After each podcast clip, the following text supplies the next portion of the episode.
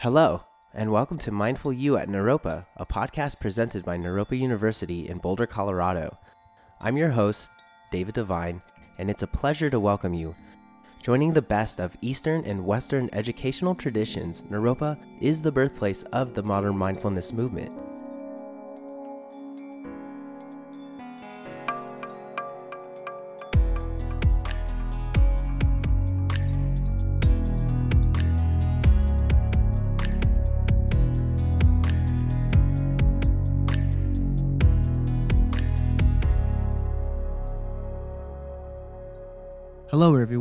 Welcome to another episode of the Mindful U podcast. Today, we have a very special guest with us in the studio, Reggie Hubbard.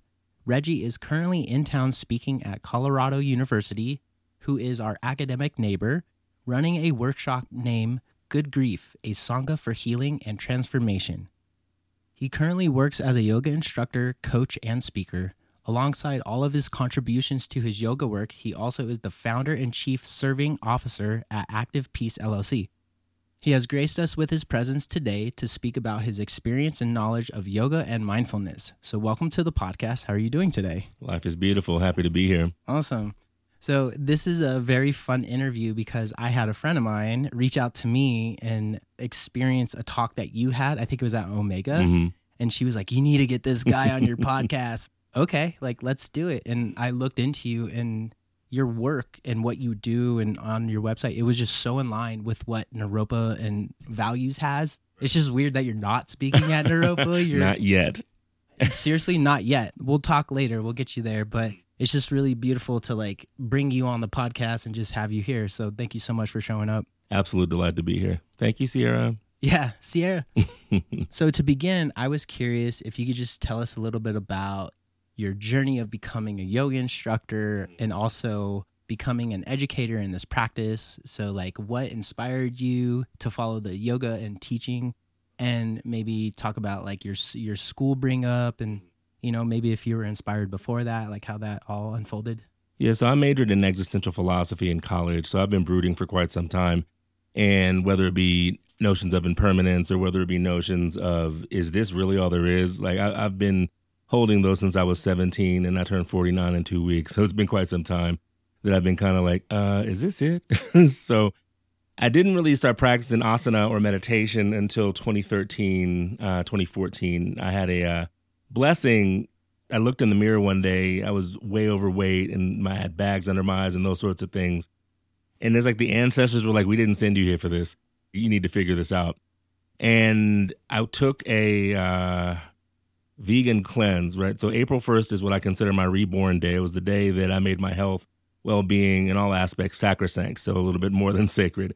Well, How old were you in that happened? Thirty-eight. Okay. hmm And so that was the beginning of intentional decisions about diet and exercise and prioritizing sleep and those sorts of things because my background is, as a, is as a political campaigner. So political campaigners have great hearts and horrible habits, and I was the poster child of both of those things, right? So I would work 18 hour days and like chain smoke for breakfast and like have bourbon for like a brunch Oh, fun. and curse people out for dinner and then eat fast food at one o'clock in the morning. So not the most sustainable lifestyle. And at 38, I was essentially like, yo, you're still here. So give thanks and do something better with, with your health and well being. So took a six month vegan cleanse to just be very disciplined about breaking old habits. And that revealed to me diet, some some scar that I had, like little patterns and loops in my head that I'm like, this isn't even you anymore. And that begat a yoga practice, which was rooted. So, very, very, very long story short. In the political game, your aspiration is to be in or around the White House, especially at the level where I was working at. And despite a Yale education, despite a master's degree in international business, despite the ability to speak conversant Spanish, Portuguese, and blah, blah, blah, I never was able to break into the presidential personnel um, process, whatever, which in retrospect, it was as if the ancestors were like, that's not for you. Like, you have the pedigree, but that's not for you. So one day I went all in. A former intern colleague of mine was in the presidential personnel office, and he was like, you should apply um, for these jobs, Reggie. And I was like, I don't trust y'all, man. You know what I mean? Because I was blacklisted from the Obama administration just on petty interpersonal politics. And um, I was like, look, unless you give me a job that's deputy this or that or uh, deputy assistant secretary, I'm not interested. Thinking he wasn't going to find anything. Knowing what you want. yeah, well, and also thinking that it wasn't going to come back because they had been jerking me for years, and Uh-huh. so he comes back. You know, uh, you can either apply to be deputy assistant secretary of international education or deputy chief of staff at Department of Education. And I was like, you know, you really weren't supposed to come back with these answers, right? And so I was like, I'm going to go all in. And so I called in all these favors because I was like, I got nothing to lose. Pushed in for both, got to the top two for both jobs, got neither one. So all of the stuff comes up, right? I shouldn't have done this. I should I never should have believed all this other stuff. But then I was like, it didn't work out. You have to figure something else out. And so that I made a checklist and I was like, I'm only gonna do things that lower my blood pressure, are artsy, and that I've never done before. So a friend of mine is like, uh, Reggie, you should come practice yoga with me. And I was just like, heard about blood pressure, sure, artsy, and I sure as hell never done this before. In fact, the first time I was invited to do yoga, I responded, I'm not a skinny white woman. Why would I do that?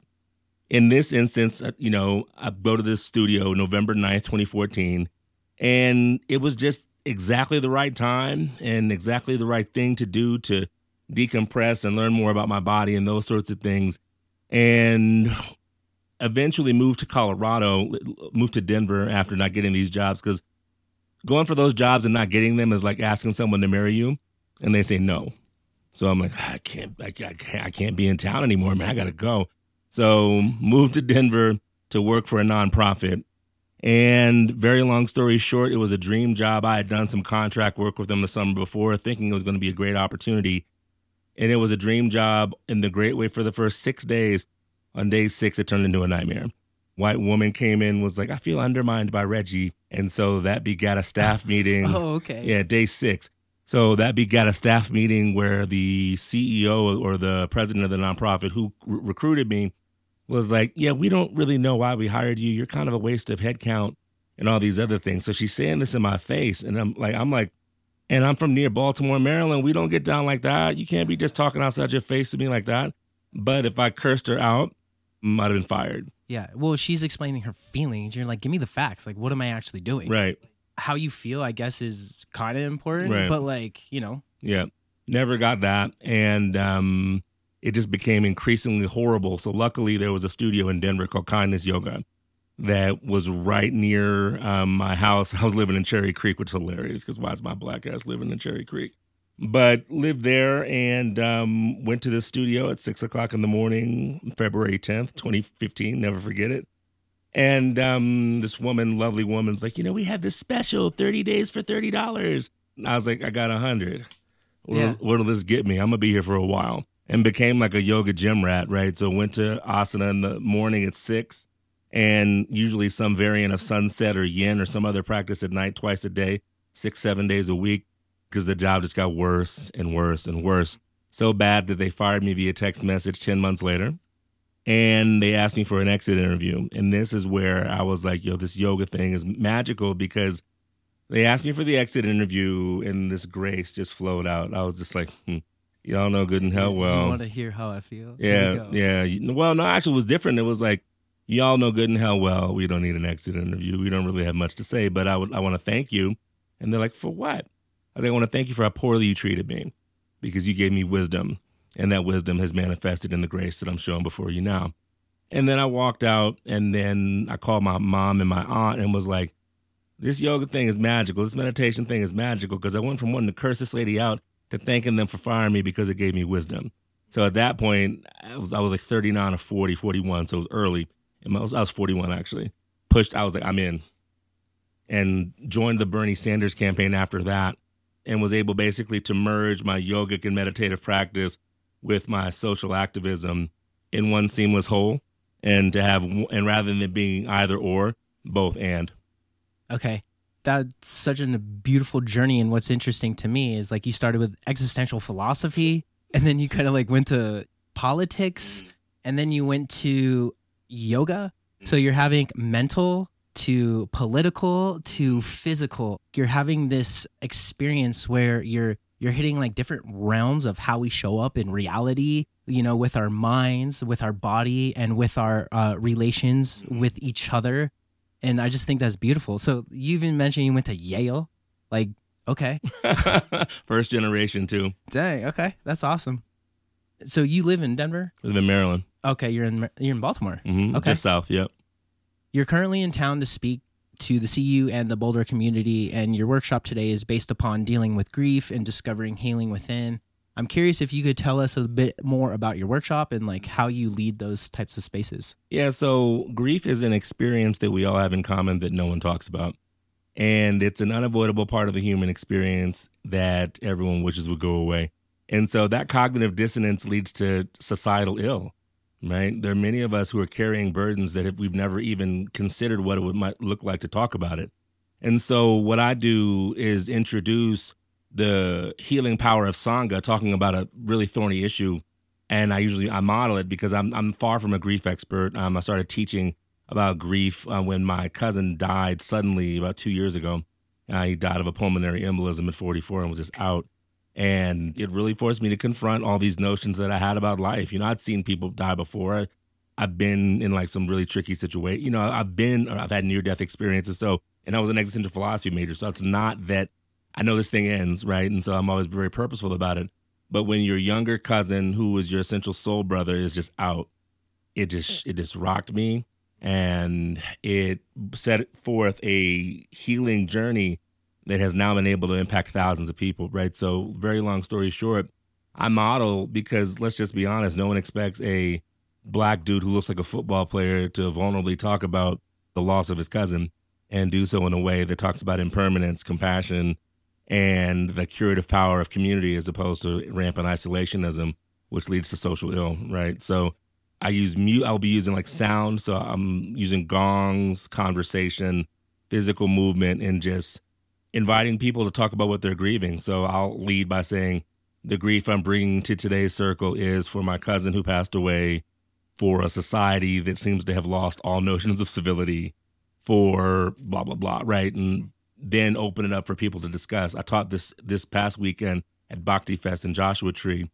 and there were 135 people there, and it was just so powerful in a way that I didn't expect. Because just, I'm just going to be honest, I didn't expect white bodied people to be so emotive. And that's always beautiful when you have that type of event where the crowd surprises you and you're like you're like damn my work is hitting hard right now this feels good like i'm doing something powerful Yeah. And so when you have shows like that you're like i know i'm doing something big here and so it's always good to do that It shocked me. I was like, whew. I mean, because I've been, I've taught these classes probably about the seventh or eighth time, I'd say. and It's becoming a bit of a franchise and service to other people.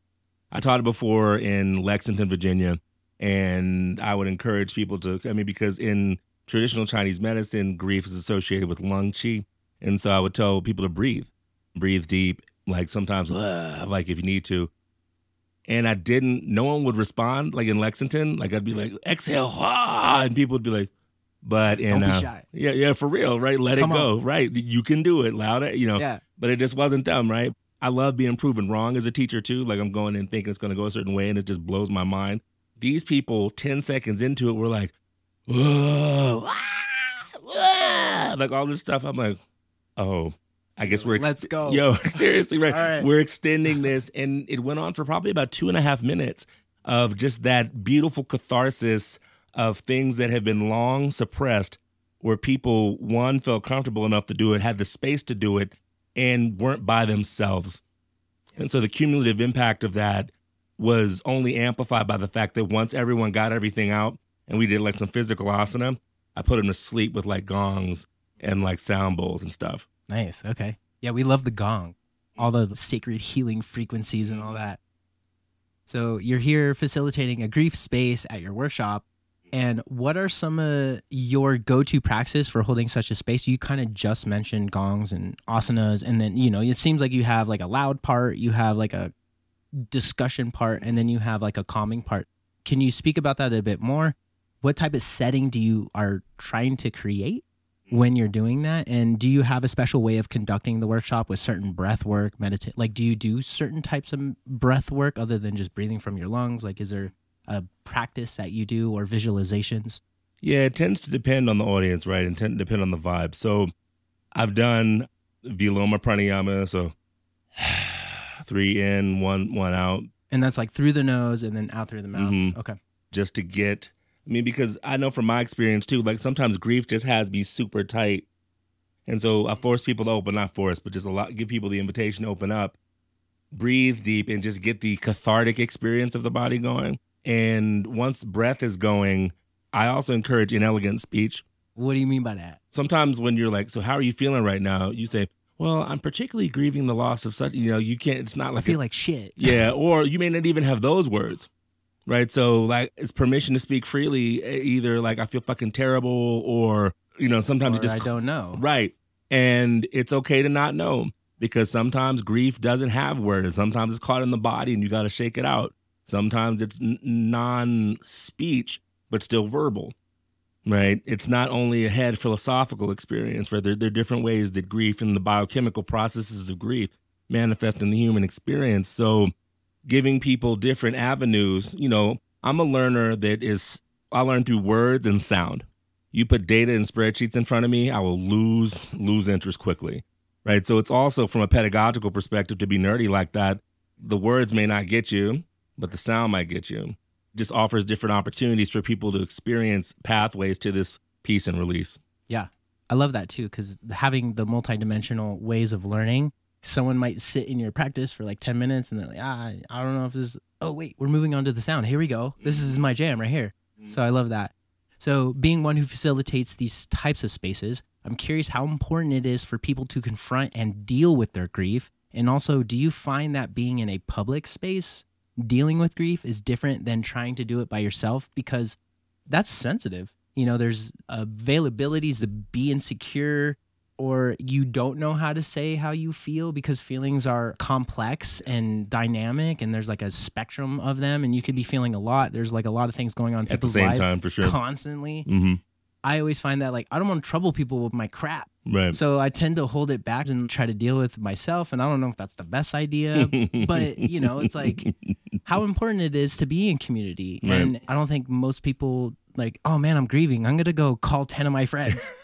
you know, it's not like you you just like show up and right. usually have that like one friend you can call and they'll hold that space for you or whatever. But what have you found? Yeah, the beauty of this paradigm is one that's rooted in the ancient wisdom of community, right? So it's not every one of us is going through something. We live in a world that encourages individualism and hyper focus on the on ego as opposed to like communal communal care. And so what I've noticed is that once people feel as though they're not alone, they'll say just about anything, right? I guess if you're creating a container that they actually do feel safe in, because I'm not gonna tell you my heart if I, don't, I like I don't know you. right. But there's an element that happens when people are, when hearts start to open, when tears start to flow, when those things start to happen, that you realize that the separation that you thought was true is not true and that you're actually connected to people in ways that you may not be aware of. And you may not be consciously aware of it, but you're subconsciously and spiritually aware of it. And so, in that subconscious and spiritual awareness, it may, because I, I get this all the time, like, I never thought I'd be speaking, but, right? And so, like, it gives you the opportunity to bear witness to other people's humanity. And in so doing, know that you're not alone. I love that idea of subconscious connection because that feels more authentic than how we actually run our daily lives and how we connect because there's always this front of like I don't know you. I feel reserved. I might not tell you everything. I might change my expression. You know, I'm feeling sad, but I'm in public, so I'm gonna, you know, mm, try and like. I'm trying to show up, and it's just like it's it's okay. Everything's awesome. I feel like crap. It's okay to feel like crap. Absolutely. And it's better to tell somebody about it so they, if they're aware, they can treat you with the care that you deserve as opposed to just, oh, I'm fine, but you're not. Yeah, I guess part of the healing process is admitting and willing to show up for the admitting to someone or to yourself, you know? Yeah, I have an interesting story about that. So, and I talk about this in the grief song as well. Our society also puts a shelf life on grief when incidents. may- really? yeah, well, I mean, I'll give you an example. So, when my cousin died, I was very public about it, and it launched a not only this series, but just me being very open about grief and loss. And then someone came up to me at one point, six months after Corey passed, and was like, "Oh, you're still grieving that?" And I'm like, "Yeah, the motherfucker's still dead. Of course, I'm still grieving it. You kidding me?" Right? And so what that did was two things. It showed me that people it's not necessarily intentional, but I think it's more societal and cultural. They want you to be over it because they don't want to feel put out. And by proxy, people feel as though they don't want to put on other people. But, you know, it also, in my case, gave me the, the guts to be like, yeah, I'm still grieving. He's still dead. What's your problem? As opposed to being like, oh, I'm sorry for mentioning it to you. I'm not sorry for mentioning it to you. I'm sorry that you don't have compassion to hold my grief like with care and I, get that out of here. I honestly love that you said that because that's a term I've never heard before. But like right when you said it, I was like, "Yep. Mm. that that's something that does exist." There's there is an assumption of when you should be getting over something. And I guess like if your animal died, if your parents died, if like you, you got a never car get over accident, it. You like, may never like, get over who it. Who knows? Who is to tell you how long that you need to take? It's almost like a judgment of how much you love something. Of course, it hurts. It's always gonna hurt, but mm. like I wonder if they feel impacted because it's like, oh, you're just like you always bringing it down. Well, you're always bringing me down because you're not letting me have my process. Like right. my process is probably not as long as you think it is, but here I am. I'll give you another example where someone was like, so Brittney Griner did. She was in Russian prison like last year, and a former student of mine was like, Reggie, because when she came back home, she was here. There's a picture of her and Kamala Harris, and I put it on my social media story one of my students was just like, I had more respect for you. I thought that you wouldn't value criminals, blah, blah, blah, blah, blah, all this other stuff. And I was like, first of all, aren't you from a former Soviet country? You trust Val- Vladimir Putin like that? You know, so you repping Vlad Putin like that? Number one. And number two, I hope you never have an experience where you're in a gulag for nine months. And if you do, I hope no one treats you the way that you just talked about Brittney to me. Crickets. He didn't say anything because I was just like, nah, nice try. That's not acceptable for me. And I rarely take the seat of the teacher like that. But I was just like, he was one of my students. I was just like, I taught you better than that, man. Yeah, yeah. I think the mind can like really run a course where you're thinking like, oh, that was wrong. And then you just pile yourself into what's wrong. And then you show up to someone and they give you a different perspective. And you're like, oh, crap. Maybe that was not as well thought out as I thought it was. Yeah. You know? And, you know, social media doesn't necessarily encourage contemplative response. Right. It's usually really like, yeah, some shocker. All... shocker. I, you didn't know that, right? I didn't. What? all right. This is beautiful. So I've noticed we come across this term that is a creation of what's called sacred space, and to have a space in which is sacred is to also know that some spaces are not sacred, and to also realize you know some spaces are just neutral or whatever they are. But what I'm curious about is what is it about that type of space, the sacred space, that makes it sacred? and how do we go about creating such spaces to have our grief and create a sangha and to have like teacher student positions where you know the student can teach the teacher and the teacher can teach the student like how do we because I feel like this space is pretty sacred. We're we're very open. I literally just met you like 30 minutes ago mm-hmm. and and I feel really good about this and you know, you know some of my brothers from Baltimore and and so it's like this instant connection. Yeah, I'm just curious like how does one go about creating a space in which is sacred? I'm, I'm thankful for the question because that is, I've never been asked to articulate something that comes natively to me. So I appreciate that for the exercise that's about to transpire. So I just try as a teacher, I try and model radical vulnerability, compassion, and it's not that I know more than someone. It's that I have more experience in facilitating the space than someone. So it's incumbent upon me as a teacher not to lord my knowledge over you, but to create conditions for your knowledge to arise. And if your knowledge arises and other people's knowledge arises, then we teach each other.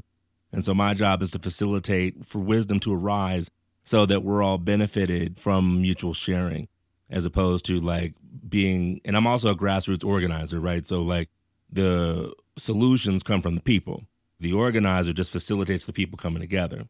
So my teaching style is heavily influenced by my political work in that my job is just to create conditions for thriving, not be like, I know everything, you know nothing, and please like take feverish notes to get hand cramps because this is when comes one that, that's yeah. gross to me. I, I, have no I have no place yeah. for that. We all know what those hand cramps feel like too, mm-hmm. especially especially our age. Mm-hmm. We didn't have no like no no no man number two pencils. So so uh, you said something about promoting like you're promoting the wisdom of others. And this is where i find the authentic connection is is not someone telling you what it is or what it is. And this is kind of how i conduct the podcast is more of a i don't know anything and i'm here to learn and i'm here to explore your experience and your knowledge and your wisdom. And and that's kind of where i feel like the true nature of the good stuff the nectar comes out. Because there's some intelligent people that may be a student and they give you a beautiful perspective and a nice lesson. And you're like wow that's great. Let's integrate that into our practice now or our community. And i've always found that super beneficial. Okay. So uh, you mentioned a couple times politics and you got yoga. So i'm kind of excited for this part. Let's go. when i was reading about you on your website i came across something i thought was very interesting you've worked in politics and you also are someone who has been campaigning and organizing and you expressed a little bit about that already. I thought this was pretty interesting because when we think about mindfulness we tend to not associate politics with it. I'm curious how these two practices intersect each other for you and how they show up in your life. Like how do you be mindful in politics especially nowadays because the the riff is so vast. The perceived we rift. need another something out Yeah. there the being represented but also being mindful it feels hard to try and find that Yeah. So for me, it it's not a absolute rift; it's a perceived rift, right? It's a rift that's been predicated by predatory forces to maintain a status quo that is extractive and destructive, right? And so long as we buy into the oh, I can't deal with this, someone else will deal with it, then those forces will continue to do the work that they're doing of dividing communities, exploiting people economically and spiritually, and those sorts of things. So for me, mindfulness is about creating loving awareness in the heart and compassion arising from there and stillness in the mind to be aware of what's truly going on.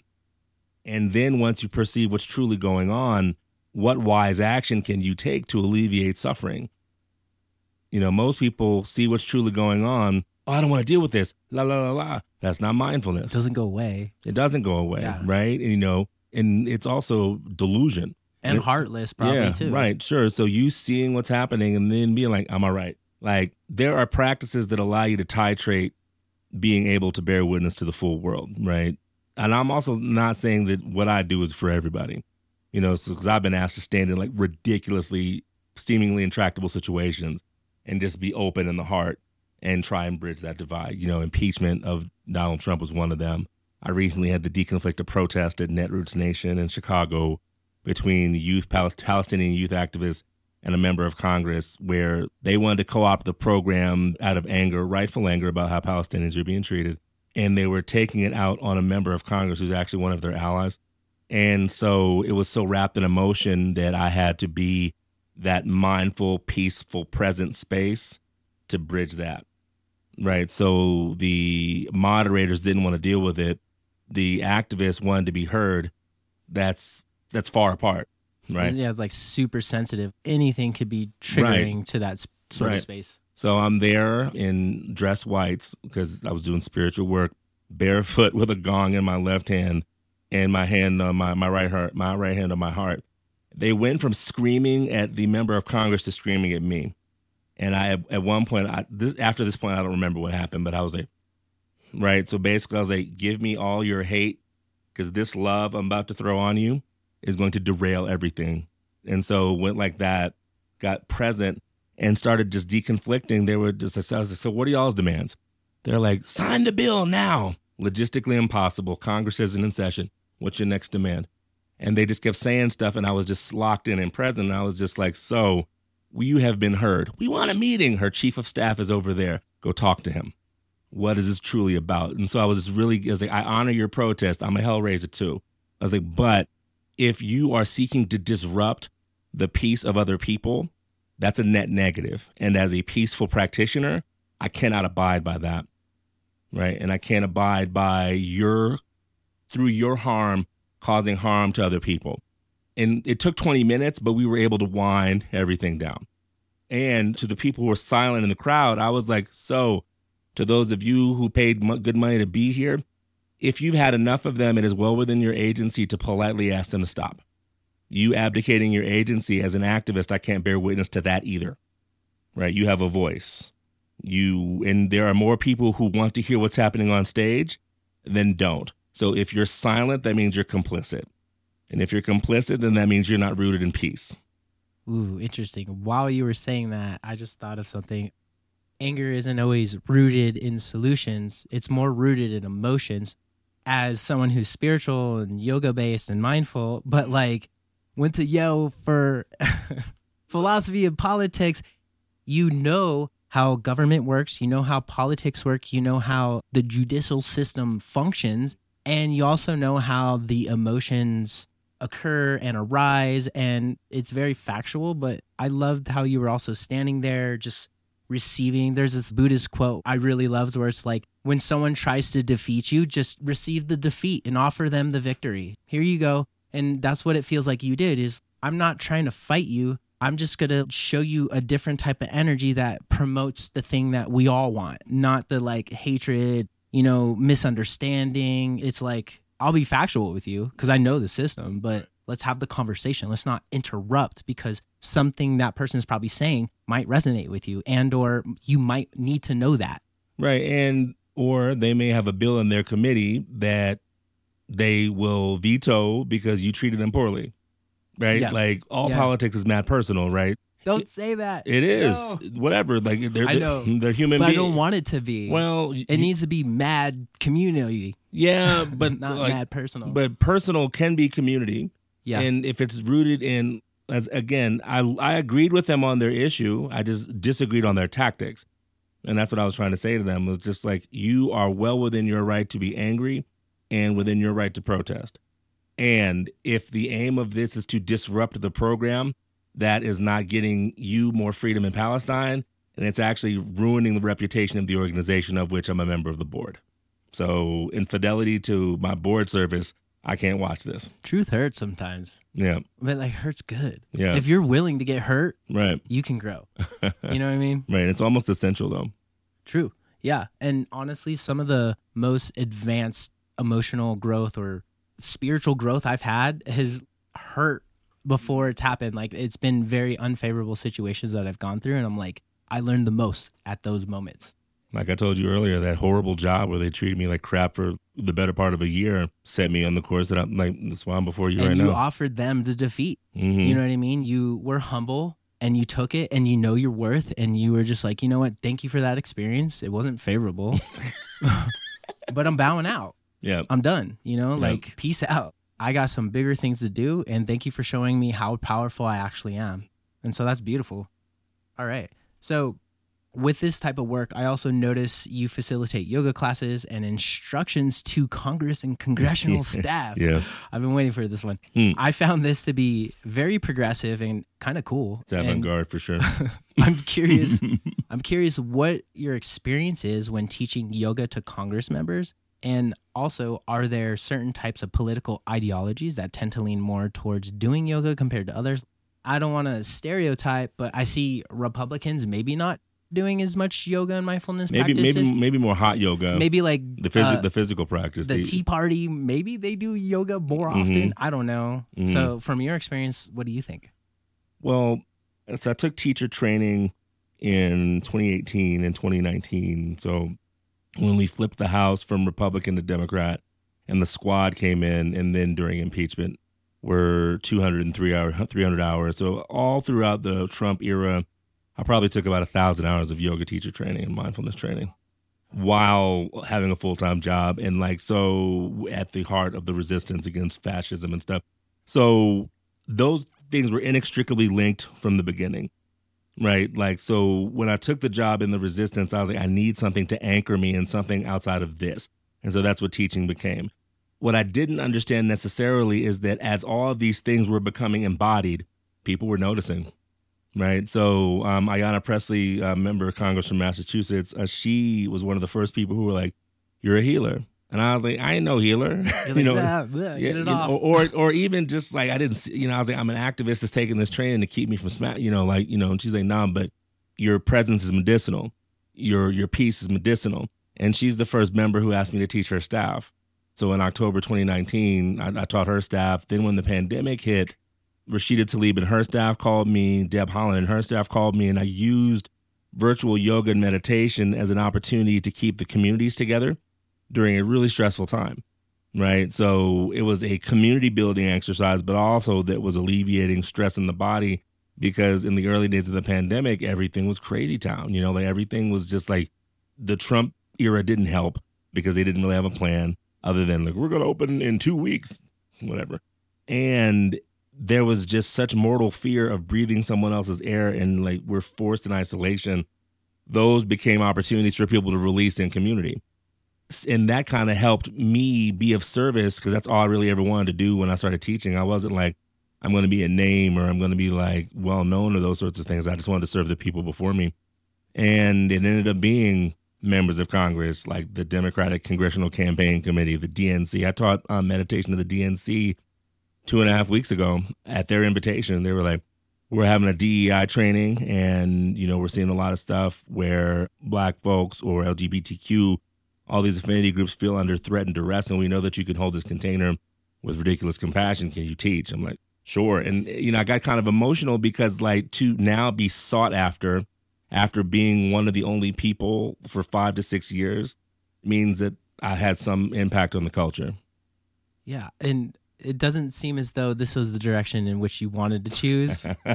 no, You know, no, like uh-uh. like here's spirit laying laying the ground. He's like, I told you so. Yeah, for you know? sure. And honestly, thank you for showing up because there's communities that you're finding that probably didn't exist that you're creating, you're inviting to happen, and now you're giving mindfulness practice to people that probably should have it.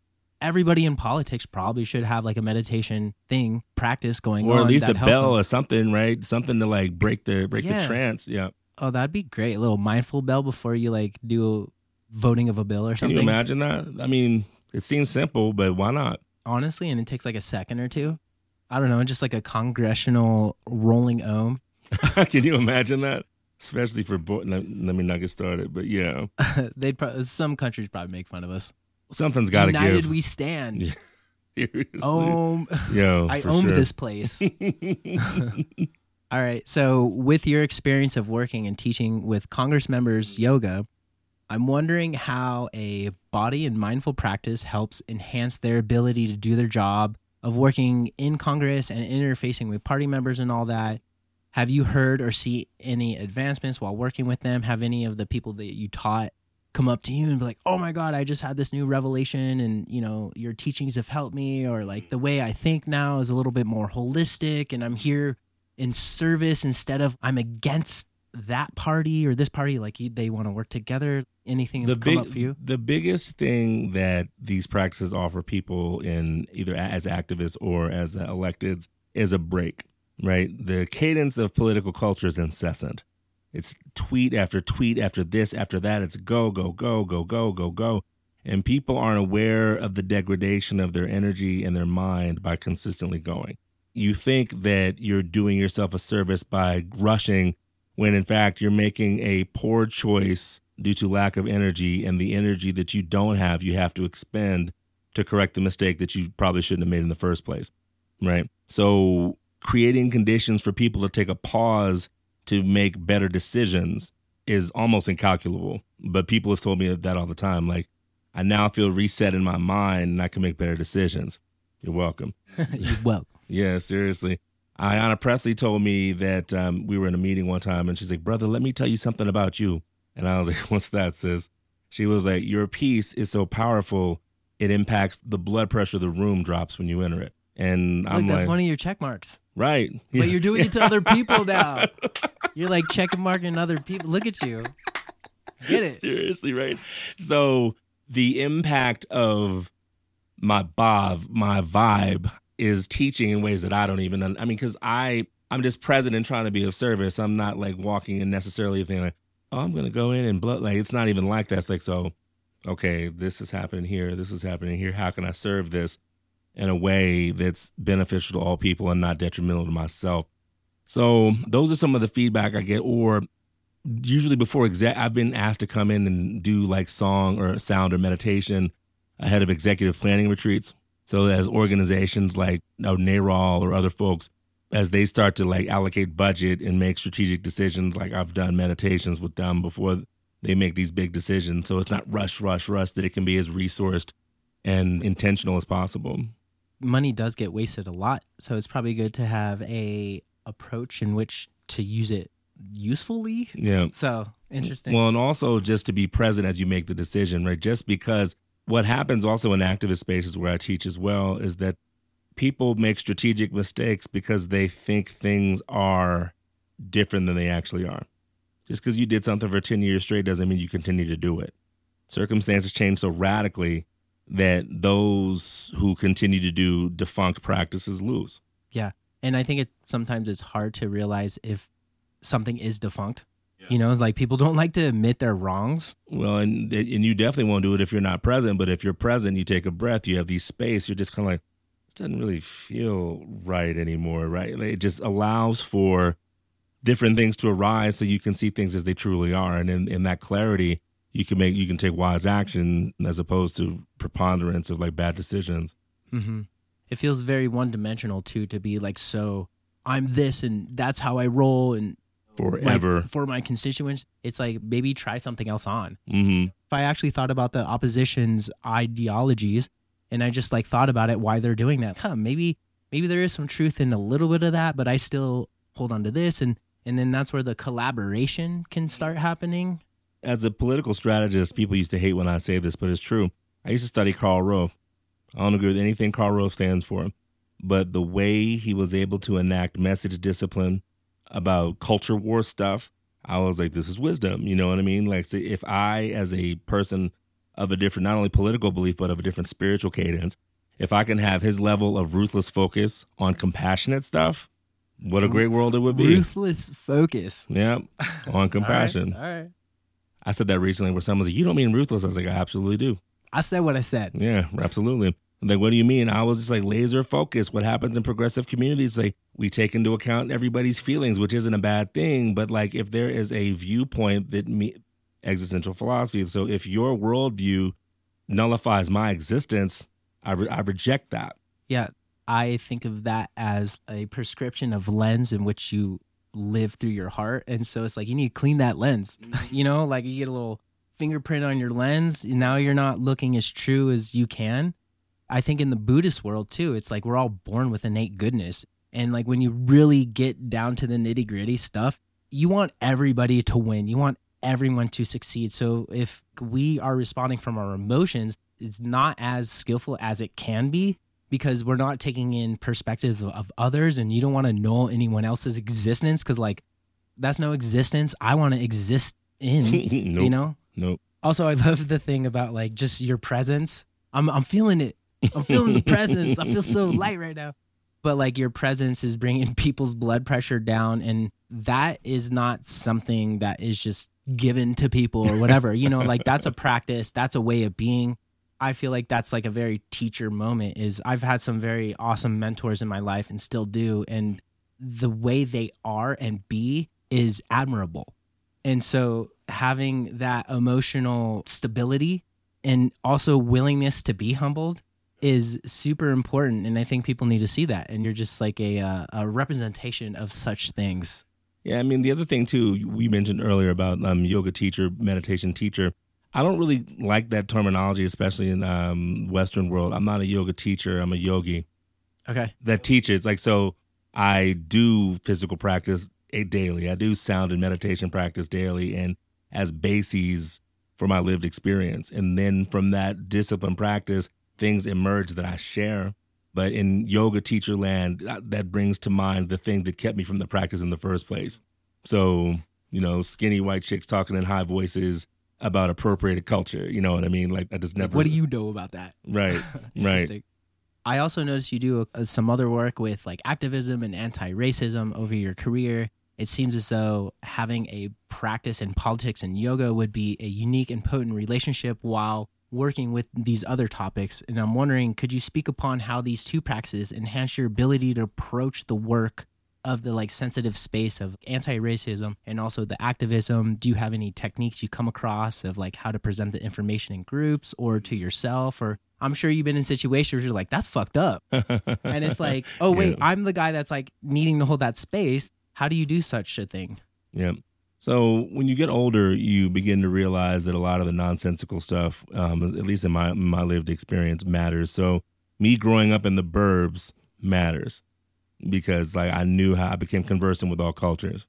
Like me being first gen at Yale matters because I never seen that much wealth before, and New England's kind of a cold culture. But I graduated. It gave me grit. It gave me the ability to access one of the oldest networks in the world, right? And it actually helped my politics to be in these experiences because I'm comfortable around everybody. You know, like I was a janitor and I've been in a room with presidents and diplomats, right? And so, like, that lived experience is helpful. So, in the context of yoga and politics, I try and remember that at essence, we're all just people trying to do good. And holding that space allows for, I'll give you a perfect example. So, I'm doing black male healing retreats at Kripalu. So, Kripalu has a legacy of not being terribly diverse. What is that? So, Kripalu is a, It's a place. it's a retreat center in Western Massachusetts created by Swami Kripalu and now an organization and school, an Ayurvedic school and yoga teaching school.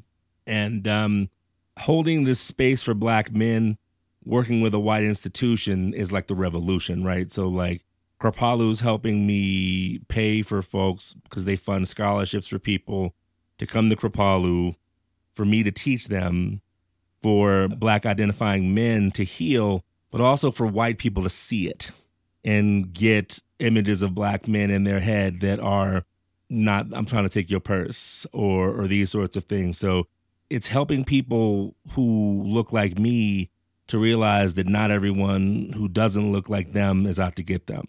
One. Two, it's showing white bodied folks that the liberation of all beings is in your best interest. Right. So Duh. yeah, like, no- come on. but people, and you know this as well as I do, in, in these mindful spaces, they're like, it's all about me. No, it's Yeah. not. So That's not doing it right. not at all. And so seeing black joy unleashed in white institutions helps both people. So I operate that middle ground space. So how do I protect my retreat attendees and interface with white awkwardness? And like have a relationship with the administrators of Kripalu and with the people that I'm trying to bring, right? And so being in all these different places in different ways opens you up to co- not even compromise, but you I state the work I'm trying to do. And if something's not in alignment, I speak it. And I also, this is controversial to some extent, but not, and it, it's not for every person of color to be in these intersectional spaces. Yeah. I've heard that too. It's like it's not my responsibility to make your white awkwardness feel okay with this. I don't care. Like I want to go play music. I want to go like mm-hmm. hang out. I want to do yoga. I don't need to make sure that your feelings are okay cuz my feelings have been not seen for a long time. And, and conversely, it's also not the job of a teacher to do harm, right? And so if the harm is in service to alleviating delusion and is done with care, great. But I'm here to say that had I not done the hard work of confronting my demons, unearthing them, and then sharing them, I wouldn't be able to hold intersectional space. Right. So I can make I can be that bridge because I'm the angry black guy that has done deep healing to be able to talk to black and white people. Interesting. That is quite a space to be held. That's, it sounds like blood pressure in the room just going straight down for everybody, And it creates conditions for people to have awkward conversations. but in a space that it's okay to. Absolutely. Yeah, because that's and they and they won't be canceled. And if someone says something that's, it's almost as there's a lot of trust when I lead those spaces, right? Because if someone says something wild, I'll be like, "Is that? Did you mean this or this?" So it's my job to like tease out the awkwardness so that people feel comfortable, but also to tell folks like, someone may say something that might trigger you. Please use your tools. One of them being like breath work, another of them being like tactile pressure, noticing where tightness is arising in the body and being of service to alleviating that. Or maybe you need to leave the room, but leaving room in a way that's of service to your needs, not to make a spectacle, Yeah, that that's not going to solve anything. right? You acting out is causing harm. And I know this from my lived experience too. Just because I felt harm was caused to me, it may not always have been the case. It was just my perception. Yeah, and so you know our perceptions can be wrong sometimes. So we just we just need to have those tools to figure it out on our own. We're adults here. Come on, and we want everyone to win. I mean, we sort of had a little dialogue about this before we even came down to the studio. But I had another podcast that I ran with some friends of mine. The podcast was called Look Again Podcast. And I actually met them on this podcast. Mm-hmm. And they're from the Holistic Life Foundation. They live in Baltimore. Ali, Atman, and Andreas. And you know, I said something about that, and you're like, they're my homies. I'm like, they're my homies too. We just like sent them a photo, and like they, mm-hmm. they keep texting me and stuff. This moment where I'm like, whoa, like it just feels so small, and it's so cool that you know them. And I felt like we almost knew each other a little bit more. And you know, you have a grow up in Baltimore. I've been to Baltimore many times with them, and it's mm. like quite different than Boulder, and mm. uh, you know, Yeah, and, mm, and yeah. like I actually really like it there. I love the environment, the history. There's like so many It's cool very honest. there's so many cool things just going on and like when, especially when Ali and Atman and andreas are like bringing me around to their friends and stuff it's just like really cool to be in a different community and environment so on that podcast we leaned into people of color and mindfulness communities and sanghas and stuff. And you've sort of spoken about this a couple times. And they have over time told me stories of not really being seen in their communities and or in some of the like yoga settings. And i'm wondering how do you deal with these experiences of trying to be inclusive and diverse? And as a white bodied person i feel like i've had a unique experience because i actually ran a podcast with three other dudes who were teaching inner city kids meditation mindfulness and we talked to a lot of people of color about mindfulness and i don't think a lot of white body people tend to like go into that subject and I would like to assume I don't have that white awkwardness, or at least yet. You know, maybe there's a situation that it can happen, but I feel like I can mix with all people. But, you know, I am in this body, so here we are. So, one of the blessings of the pandemic is that it tore down barrier to entry. And there were a lot of people, whether they be studios or teachers, who didn't really know what to say or do. Shockingly, honestly. But when um, when they murdered George Floyd, I opened my mouth and I haven't been quiet since, right? And started to speak just very candidly about. So, for those of you for whom this is a blip on the radar screen, you're negating my lived experience because George Floyd was a little bit taller than me, same age, and by all reputation, was a kind man in his community. And he was killed basically in a one of the most cruelest ways ever. And so if this passes by and you stop thinking about it, then you don't really care about justice, do you? Uh, right? So like me speaking this truth has actually been quite surprising in that like there's some people who appreciate the honesty, right? That one of the if something is said about me that I remember and I get often is that your authenticity is a breath of fresh air. There are norms and tropes that are so overplayed in the mindfulness space or like the Buddhist space or Dharmic space and yogic space of everyone's talking like this and find peace. Yeah, peace is not necessarily in a tone of voice. Sometimes the most peaceful thing I've done is tell someone to stop. Right? Like peace is not a lack of confrontation. Peace is deconflicting. Right? It's confronting too. Right, absolutely. Right. And so peace that is rooted in aversion or avoidance, that's not peace, that's delusion. Right. And so what I try and do, and luckily have been able to do, is I'm rooted in this. I mean, I'm, I'm teaching at CU Boulder, right? And so like that's not a, that's not a historically black college. So I can be my full self in these spaces, which empowers people who look like me and informs people who don't right? Because you can't question my chops, like whether it be the undergrad that I went to or my yoga teachers or my meditation teachers, all of them are like known, or many of them are known. So, like, I've got like the resume and all these other things. And so that gets me in the room, which allows me to speak my truth in different ways. I mean, I'll give you another example. When I was at Omega, I gave a sound bath, and this woman who works at um, CU Boulder was there. And I don't teach sound baths as a comfort. It's a method of peaceful, peaceful presence. So hear all the sounds, feel all the feels. And as you feel all the feels, decide which is true and what isn't true, release those sorts of things. So it's like it's an exercising of, of the broader mindfulness skill. And this woman, she was like, Reggie, you played this sweet melody, and then the inter and the interim when you were switching your set, you were just like, you are not your motherfucking to do list. And at first I was like, he said that. Yeah, he said MF. But she was like, I've been saying that to myself when I get wrapped up in my thoughts. If this big bodied hip hop head black dude wasn't at Omega teaching, she wouldn't have had the awareness like when she gets wrapped up. You're not your motherfucking to do list. You're a spiritual being having a human experience. So me teaching and dropping like the bomb gave her the clarity to make an informed decision about where she focuses her attention. That's awesome. Yeah. But that's why representation matters. I mean, I'm just going to compliment you real quick. You are insanely unique. you know what I mean? Like, yeah. It's very surprising when you hear about your educational background and what you've done and then how you've shifted your life. It's like everything you've do has been for the good of you and others and it's really beautiful to hear all that of how you're just like I'm gonna do motherfucking me. I'm gonna do me. I'm gonna All do day. what's right. Always. Yeah. I love hearing that. And it's always so interesting too being in spiritual spaces because there's tons of bypassing. and tons of uh, homogeneity, right? Like, you know, I would rather have people, me being like you don't help nobody. You being like me don't help nobody. Please don't be like me. Right. It would hurt. I don't think people would want to be like me. The amount of thoughts I have in my head, it would crush them.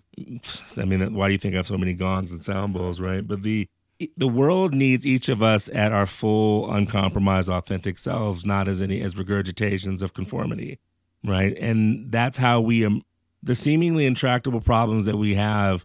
We have all of the ability and access to creativity if we choose it.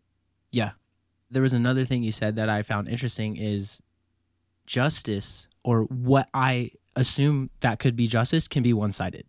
And the thing is is what we need to realize is I always have this thing of like how you define something is not how my internal definition goes, but like what we need to be conscious of is have that internal eraser to mm-hmm. be willing to redefine it. Because as you get older, you redefine what love means to you. Right. You redefine what Who trust, right. friendships, relationship, collaboration. You have all these different terms that are very impactful to you and how you show up in life, but yet you need to be willing to redefine some of those sometimes.